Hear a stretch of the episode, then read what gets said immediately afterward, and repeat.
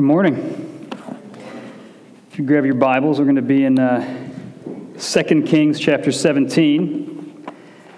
And uh, this is your first time at Four Oaks, or if you haven't been here in a little bit. We're, we're going through a series called The People of God. I'm looking at the people of God. And really, what we're doing is we're doing a survey of Israel's story through the Old Testament. And the goal is that we would read it and realize that Israel's story is our story. This is not just a collection of stories from long ago in a different culture, a different time, unrelated to our lives, but this is actually our lineage and our heritage as God's people through the ages. And so we've been looking, uh, tracing Israel's rise as a family under Abraham, and then we see that family become a nation under Moses, and then that nation finds a home under Joshua in the promised land, and that nation in a promised land becomes a kingdom under Samuel and David and Saul. And then we see that that nation actually splits in two after the reign of Solomon. There's a civil war, and Israel splits into the northern kingdom called Israel or Samaria. So if you see Samaria, that's referring to the northern kingdom, and the southern kingdom of Judah. That's where Jerusalem is located. So there's Samaria, Israel, Judah in the south. And last week we heard about the story of Elijah, who's a prophet in northern Israel, and he's preaching and he's trying to get the northern kingdom to turn back to God after years of idolatry. And this week we're going to see that his ministry did not accomplish what he had hoped. This is the fall of the northern kingdom. The northern kingdom of Israel will fall and be taken into exile by Assyria. And this marks the end of half of God's people. And the question is is there hope after exile? Is there hope when God's people have totally blown it? Read along with me. This is 2 Kings chapter 17. We're going to read in verses 6 through 23. In the ninth year of Hoshea, the king of Assyria captured Samaria. And he carried the Israelites away to Assyria and placed them in Halah and on the Habor, the river of Gozan, and in the cities of the Medes. And this occurred because the people of Israel had sinned against the Lord their God, who had brought them up out of the land of Egypt, from under the hand of Pharaoh, king of Egypt, and had feared other gods, and walked in the customs of the nations, whom the Lord drove out before the people of Israel, and in the customs that the kings of Israel had practiced. And the people of Israel did secretly against the Lord their God things that were not right they built for themselves high places in all their towns, from watchtower to fortified city. They set up for themselves pillars and asherim in every high hill and on every green tree. And there they made offerings on all the high places, as the nations did, whom the Lord carried away before them. And they did wicked things, provoking the Lord to anger. And they served idols, of which the Lord had said to them, You shall not do this.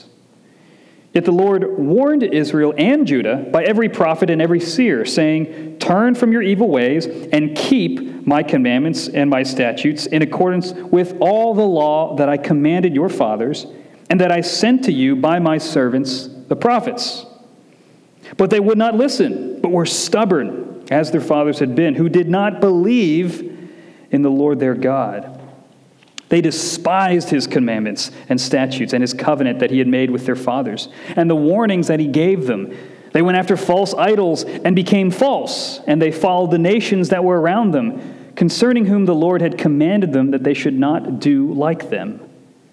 And they abandoned all the commandments of the Lord their God and made for themselves metal images of two calves. And they made an Asherah and worshipped all the host of heaven and served Baal.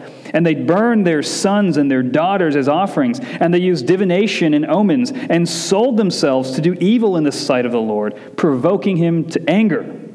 Therefore, the Lord was very angry with Israel and removed them out of his sight. None was left but the tribe of Judah only. And Judah also did not keep the commandments of the Lord their God but walked in the customs that Israel had introduced. And the Lord rejected all the descendants of Israel and afflicted them and gave them into the hand of plunderers until he had cast them out of his sight. And when he had torn Israel from the house of David, they made Jeroboam, the son of Nebat, king. And Jeroboam drove Israel from following the Lord and made them commit great sin. The people of Israel walked in all the sins that Jeroboam did. They did not depart from them until the Lord removed Israel out of his sight, as he had spoken by all his servants the prophets. So Israel was exiled from their own land to Assyria until this day.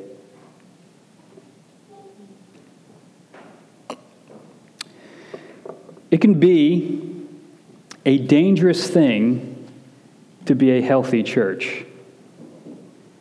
It can be a dangerous thing to be a healthy church. Might sound strange to you. But over the years, I've heard many people express gratitude to Four Oaks for, for the teaching, for the community, for the discipleship, for the love that has been shown. And I hear stories, people talking about the church they grew up in, and all the horror stories that can come from that. Um, or you look out in the news and you see leaders falling and churches, either falling into false teaching or implosions in leadership, all kinds of sad stories. And how nice it is to come to a church where that doesn't seem to be happening. That's not the case here.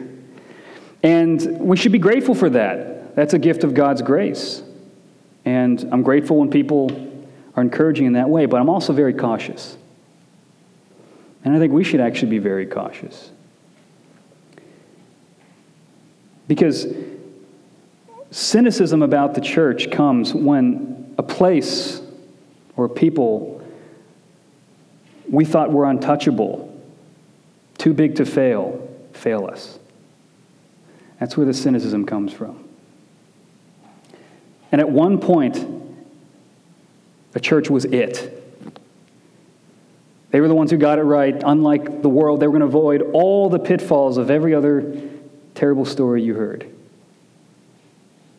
But that's actually a very dangerous place to be because it's when things go well, when you feel like we're doing it well and this is finally a place where we get it right and all these things, that can actually create a pride that will sow the seeds of a church's destruction. It can make us not trust in the Lord, not be humble, not be sober minded, not be cautious that we're sinners, that no one is above the corruption of sin. And we need to be very sober minded about this. This is the problem that faces Judah. So, uh, Judah, the southern kingdom, they're sort of always a couple steps behind on the downward spiral track. Israel is always ahead of them. They're the ones who are going idolatry, they're the ones who are turning away from the Lord. And Judah is looking at them and going, What's your deal, guys? And then when they get exiled in this chapter, Judah views themselves as the good guys. They're the wayward ones, we're the good guys. And instead of taking the story of their northern sister as a warning sign for them, it becomes a point of pride and apathy. That's a very dangerous place to be. They should have looked at that and thought to themselves, that could be us if we're not careful. That could be us. If you have an infection in your body and your arm and you have to have your arm amputated, that's not a reason to celebrate how awesome your other arm is. It's a warning to go, that could have spread to us. That could have spread to us. We need to be very careful. We must not think higher of ourselves than we ought to. And warnings are best heeded before we're in the hospital, right? Warnings are best heeded before we enter into sin and pride and destruction. And God, in His love, gives us those warnings. He gives the warnings through the prophets to Old Testament Israel, and if Israel's story is our story, these warnings are for us too. Israel's warnings are our warnings. And God loves us, He warns us, He calls us out through His word so that we would continue to abide in Him, to trust in Him, to remain close to him. So there's a couple warnings I want to look at in this passage. There's three warnings, each one coming from the story of Israel being exiled. The first one is the warning to not desire the world. That's in verses 6 through 12. We must not desire the world. The first thing the author of Kings wants us to know is that the reason that Israel, the northern kingdom, is going into exile is not because Assyria is so powerful and God is too weak. It's not because God had an oversight in his plan. He didn't think they were going to attack, and they did, and now he's scrambling to figure it out. The point of Kings is to say the exile was intended by God. The exile was intended by God. God is behind this judgment. And there's a little bit of a play on words. King Hoshea his name actually means Savior or salvation. It's actually related to Joshua. So Hoshea, the, the one who's to bring salvation, ends up leading his nation into destruction. A little bit of historical background. The northern kingdom was a vassal state of Assyria, meaning they had a little bit of independence. They could have their own little king, but they had to pay a tribute every year to Assyria. And so one day, King Hoshea goes, I'm, I'm done with this. And he calls up Israel, or he calls up Egypt, and he says to Egypt, Can you help me rebel against Assyria? I'm going to stop paying the tax, and we're going to win our independence. And that plan fails miserably. Because for them to trust in Egypt is to essentially trust in Egypt's gods, the very people that God delivered Israel from. And God thwarts their plans Assyria comes in, destroys Samaria, which is the capital of northern Israel, and brings them into exile as a judgment. But Israel's idolatry began long before Hoshea took the throne. One of the main themes of the Old Testament is the theme of the land. The land is always through the Old Testament. The land, the land, the land. Why? Because God freed Israel from slavery, gave them a land that was meant to be a sanctuary in a world of darkness. It was a land of prosperity and of peace, it was a land of holiness.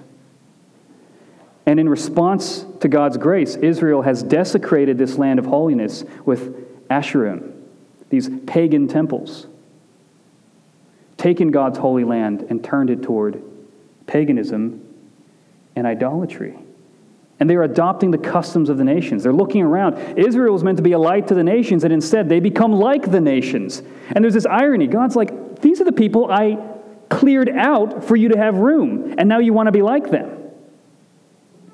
This makes no sense. And it's almost as though God says, if you want to be like them, have it your way. Go into their lands. I will kick you out of this land, and you can have all of the nations that you want. The exile is him giving them over to their sins. But this idolatry happens in slow motion over generations. And one of the ways that it happens is through syncretism, which is a fancy word when you mix the true worship of God with the false worship of pagans. It's when you make a hybrid of Christianity with some other religion or ideology. Syncretism keeps the temple nice and tidy. Everybody in Samaria loved God. They loved reading their Bible. They loved Scripture. And they loved their temple, nice and clean, right next to their pagan altars. They're a religious, God fearing people, but they also love these other gods. That's the danger of syncretism. There's two ways to destroy a garden. Imagine you have a beautiful garden, all these flowers. There's two ways to destroy it. You can, one, you can light it on fire, or you can plant weeds that will grow alongside them until they eventually overtake.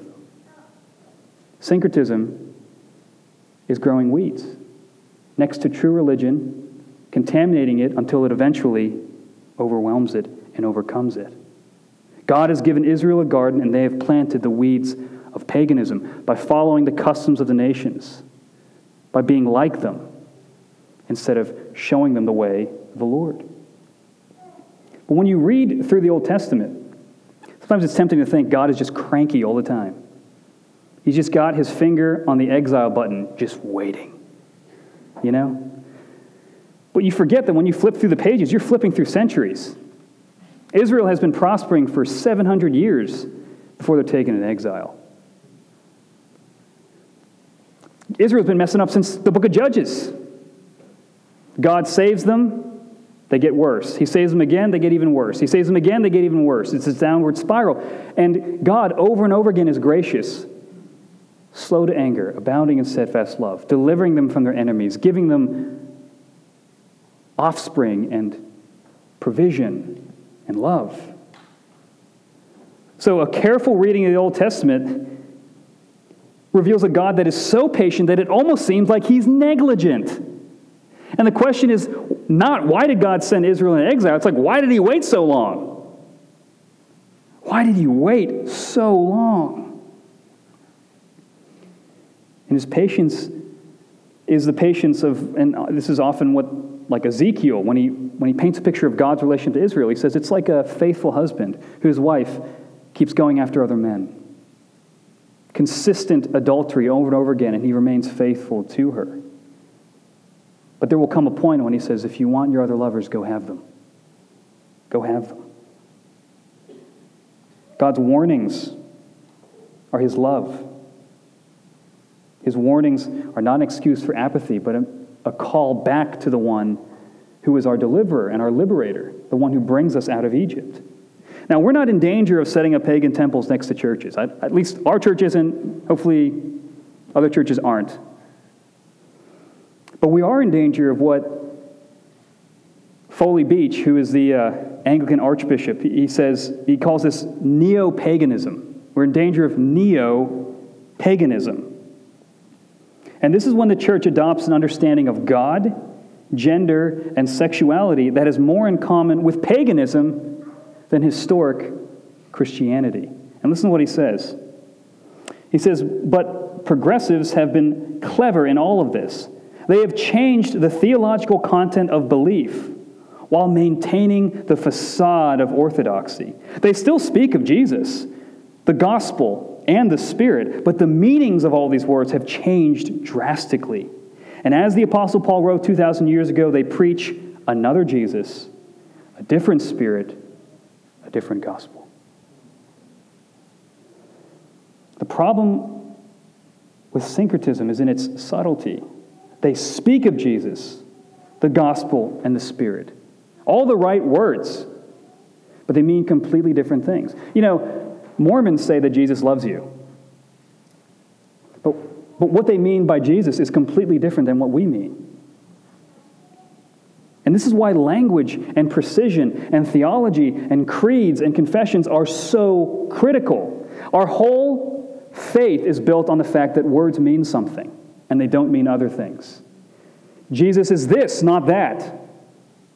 The gospel means this, not that. Marriage is this, not that. So, what the Archbishop is saying is that to deny the historic teaching of the church, to deny the Word of God, is not just to see a different interpretation of things, it is to preach an entirely different gospel. It is to preach an entirely different religion. But it happens under the mask of very spiritual words. This is not to say that we can't learn from the world or the philosophers who aren't Christians don't have something to teach us, or that we can't learn something from science and the world and all these things. It's not saying that, but it is saying that idolatry always begins with good intentions. Tolerance, love, empathy, these are Christian things that we should have. But without clear definitions and without attention to the Word of God and attention to the truth and what things mean, it will end in destruction. We must not desire the world. And it can happen very subtly. Now, how do we guard against desiring the world? Well, God gives us instruction. It's the second warning. We must not desire the world, but we also must not despise the word. Do not despise the word of God. Despise might sound like a strong word to use, and I used it not just so that I could have another D word to complete the alliteration, although I did do that. But also because it's in the actual passage. It's in the passage, verse 14 to 15. Israel, instead of listening to the warnings of God, it says that they would not listen, but were stubborn as their fathers had been, who did not believe in the Lord their God.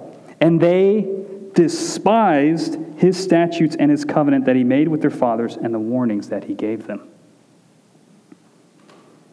Israel refuses the law and the prophets. Think about Elijah, right? His whole ministry. This is a world class preacher. He's doing all kinds of miracles. He's calling down fire from heaven. And despite all of that, Israel is hard hearted. Israel is hard hearted. They refuse the word of God. It reveals the stubbornness of their hearts. It reveals the way of life learned from their forefathers. You got they, they're growing up. There are pagan temples everywhere in Israel. Every king in their history has turned towards idolatry. This is, this is the air they breathe. But in rejecting the word, they are rejecting God Himself. They're despising it. There's a moral element to it. It's not just ignoring it, but there's a hostility towards it. The heart of their rebellion is unbelief. What is at the core? Why do they reject the word? Because they don't believe God, they don't trust Him. They don't think He really is the liberating God of the exile who loves them, who provides for them. God speaks to us to direct us away from the corruption of sin, but we don't believe him. And this is a lie as old as the garden. What did Satan tell Eve? God doesn't want you to eat from the tree because he's stingy. Because if you eat from it, you'll be like him. He's holding something back from you. And what should Eve have said?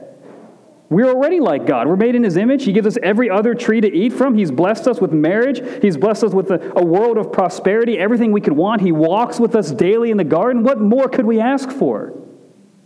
But that little seed of discontent eats away at her. And the implication is sinister. What is Satan saying? God's commands are against our joy and our good. That's how it starts. Nobody just goes up and says, Why don't you just sin? No. It says, I don't think God actually cares about you or is wise or knows what's right. And you need to take things into your own hands. And when we turn from God's words, you turn away from something, you turn toward something. That's just inevitably what happens. And you turn away from God's words, you will turn toward other gods. You will fear other gods. What is the appeal of idolatry? Why are people carving up little figurines and putting them in their houses? Because it gives a sense of control. If you can carve an idol and hold your God in your hands, you can make it do your bidding. You can barter with it. It is something that you can grab onto, hold onto, and manipulate. And the ancient Near East, the gods of the pagans bartered with their worshippers. So you can see one of the gods that are mentioned that Israel turned, toward, turned towards was Baal. Baal was a rain god. And what he would do is he would bless the land with rain, and rain would bring a yield of grain, which would provide for people and give them food and provision. And so you would offer sacrifices and give to this God so that he would give you prosperity in return. Why did they sell themselves, which is, I think, a reference to temple prostitution? Why do they give themselves up to be prostitutes in a temple? Oh, because if there was no fertility in your land, if there were no babies being born, the idea was that it's because the gods have stopped procreating themselves. And you go to the temple and you offer up your own body as a prostitute to kind of nudge the gods that they need to start procreating. And once they do that, they'll bless the land with fertility. So you give up your body for the favor of God. And then they took their, their sons and daughters and throw them into a fire, sacrifice them for the favor of the gods, for peace and prosperity and a vision of the good life, which we still do today. Which we still do today. That's not an exaggeration. These are all the corruptions that fall into the human heart when idols enslave us. You might ask, well, why are they doing this? Because, because God is the one who gives them fertility. He opens up their wombs, and He's the one who provides the grain and the harvest, and He's the one who gives them peace and gives them the vision of the good life freely as a gift of his grace. God asks for sacrifices. Right? You might go, well, he's no different from the other gods. Well, he is, because in Hebrews it says those sacrifices actually don't do anything. They don't forgive sin. They're just signposts to the sacrifice that God himself provides in Jesus Christ. In other words, paganism says, I demand you provide your body, your child, your money. I demand you provide, then I bless. But the God of the Old Testament, the God of Israel, the God who is our God, says, I demand, I provide, I bless. I demand, I provide, I bless. This is why when God calls us to obey, He's not calling us to obey to earn His favor, but to realize it, to experience it, to walk in it. When does God give the Ten Commandments? He saves Israel out of slavery. He hears their cries and has compassion and remembers his promises, and he pulls them out before they've done anything. He pulls them out, makes them free, and then gives them the law and says, This is how you live like a free person. The law illuminates the path on the way of life. This is a new way of living, a way of freedom, a new way of viewing yourself and your nation. You don't love your spouse in order to become married. You're not faithful to your spouse to become married. You are faithful and you love them so that you can press deeper into the blessing of marriage. That is how you realize the gift of marriage. It is already yours, and as you walk in it with faithfulness and love, the joy of that blessing becomes tangible. And in the same way, when we obey God, that is how we walk in the new life He has already won for us. He has redeemed us. Now, here, this is how you walk like redeemed people. He is so gracious, He gives us directions and a guide on the path to what is truly freedom. And to refuse God's words is again to refuse God's and to enslave ourselves to other gods. And then there's this detail that's actually very common a very common observation in the prophets. In verse 15 of chapter 17 of this passage, it says that they went after false idols and became false. And Isaiah will talk about how those who worship idols become like them. There's a corruption of our character. Corrupt practices come out of corrupt hearts. We become like what we worship. Idols don't speak. They're deaf, dumb, blind, and mute. And when we worship them, we become deaf, dumb, blind, and mute. Which is why Jesus in his parables always says, What? Those who have ears to hear, let them hear. Those who have eyes to see, let them see. What's he saying? Those who will turn to the true God will see and hear and be alive. But those who worship idols will be deadened spiritually in their minds and their hearts. And corrupt hearts are lured in by the evil forces of the world. This is something that the Bible speaks a lot about that we often forget. That there are angels, there are demons, there are evil sp- uh, forces and spirits who utilize false religion to enslave people. This is not some weird mystical stuff. What does Paul say in Ephesians? We don't wrestle against flesh and blood, but against the cosmic powers of this present age. Paul tells Timothy in 1 Timothy 4 people are lured away by deceitful spirits and teachings of demons. So there's a supernatural realm. And when we do battle, we do it with what? The Word of God, which is the sword of the Spirit. So when we hear the word preached, when we read the word, when we share it with our kids, when we sing the word, and we take the Lord's Supper, and we hear the promise of the word, and when we encourage each other with the word, we're not just giving life maintenance advice, helping people with their marriages, helping people not be as anxious. Those are important things, but that's not the main thing. What are you doing? What does Paul say in 1 Corinthians? You are dismantling strongholds and you are waging spiritual war against the forces of darkness. The word of God cuts through the darkness and reveals the truth and, and liberates liberates those who are captives to sin, death, and those cosmic forces of darkness. And if you reject the word, you cut yourself off from the very power that God uses by his Spirit to liberate us. Are there verses in the Bible you wish you could erase? When no one's looking, you could take your white out and just. At the verses that you roll your eyes at. I feel that way. And it's precisely at those points that I must submit. It's precisely at those points when the Word of God has jagged edges that I must submit and trust, Lord, you are wise. And you have given this to me that I might not be enslaved to the deceit of the world and of these cosmic forces. You're always going to believe someone's words. You're always going to believe someone's words. Make them God's. So we must not desire the world, we must not despise the word, but finally, we must not despair in our sin. We must not despair in our sin. If you just read 1st and 2nd Kings and you think this is just about moral reformation, you're wrong.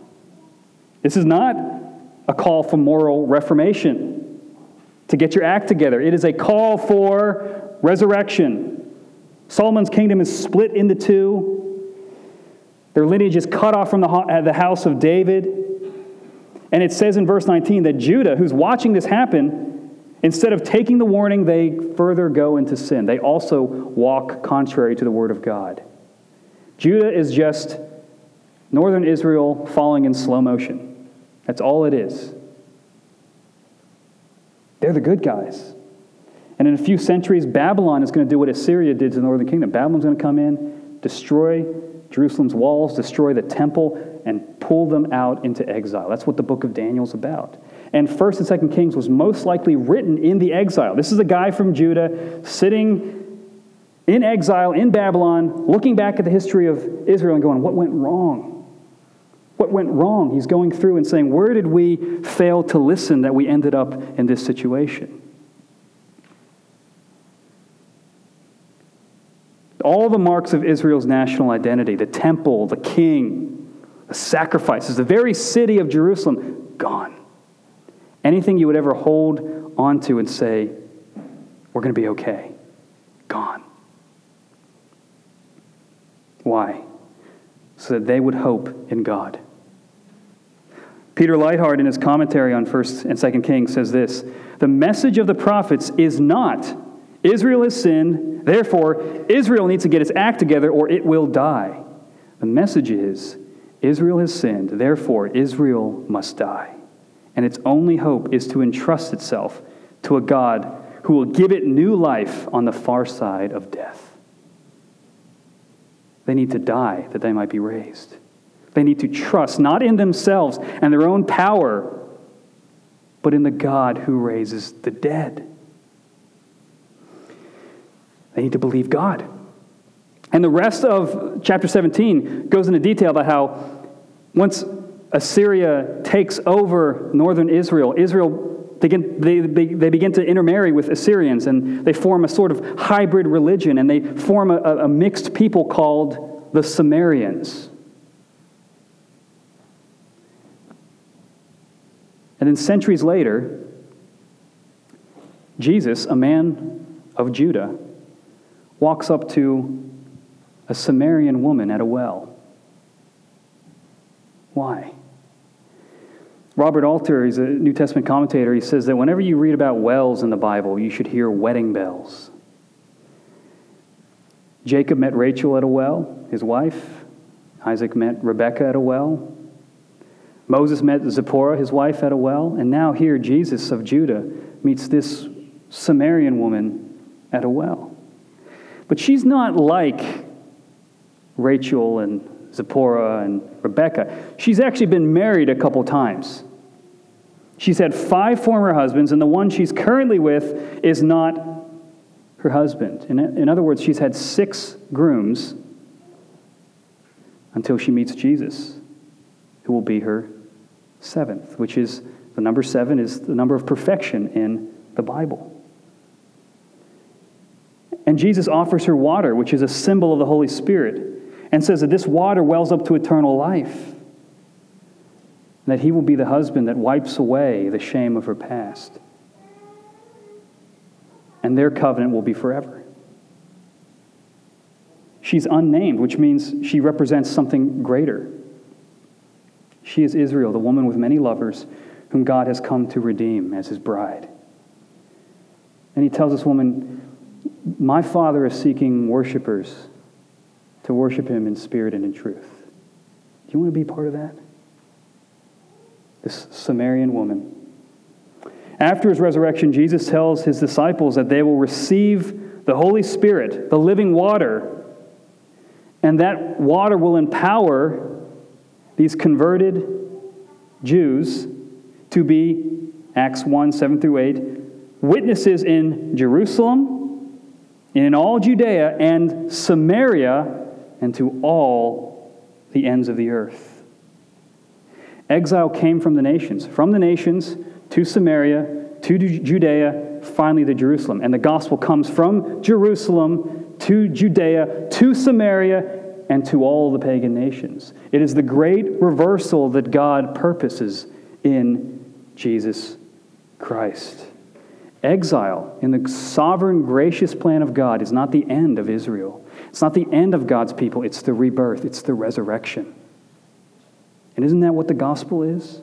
Not from kind of bad to a little better, but from dead to alive. And we, the church, are God's resurrected Israel in Christ. This is why the Apostle Peter calls the church in 1 Peter 2 9, a chosen race, a royal priesthood, a holy nation, a people for his own possession, that you may proclaim the excellencies of him who called you out of darkness and into his marvelous light.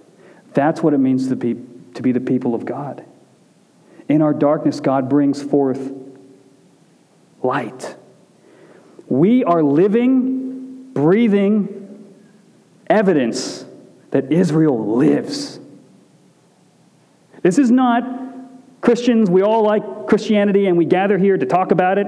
This is like our own little club that we figure out. No, this is the body of Christ, the people of God that He has been building from the Old Testament to the New Testament to now.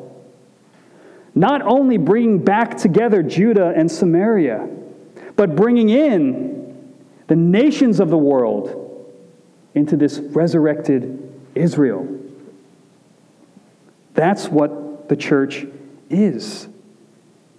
God has not abandoned his people, he has not abandoned us. Why?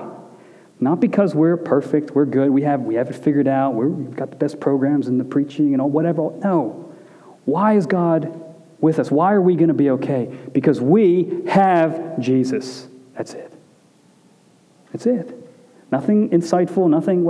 We get, we get in trouble when we try to be too insightful and clever, right? We have Jesus. We're going to be okay. He always leads us through death into resurrection. When everything is lost, when God's people despair, God is at work. And He is at work today in us, but we have to trust Him. How do we resist the world? How do we believe the word? How do we not lose hope in our sin? We stay close to Christ. We stay close to Christ. That's what this whole thing is about.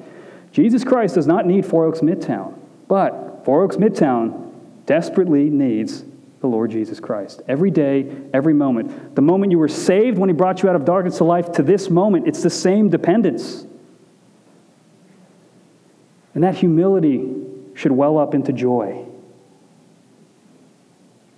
Let's not lose our first love. Let us be sober minded and humble, but also hopeful and always rejoicing, always abounding in joy. We are the culmination of God's plan, and He is working in us.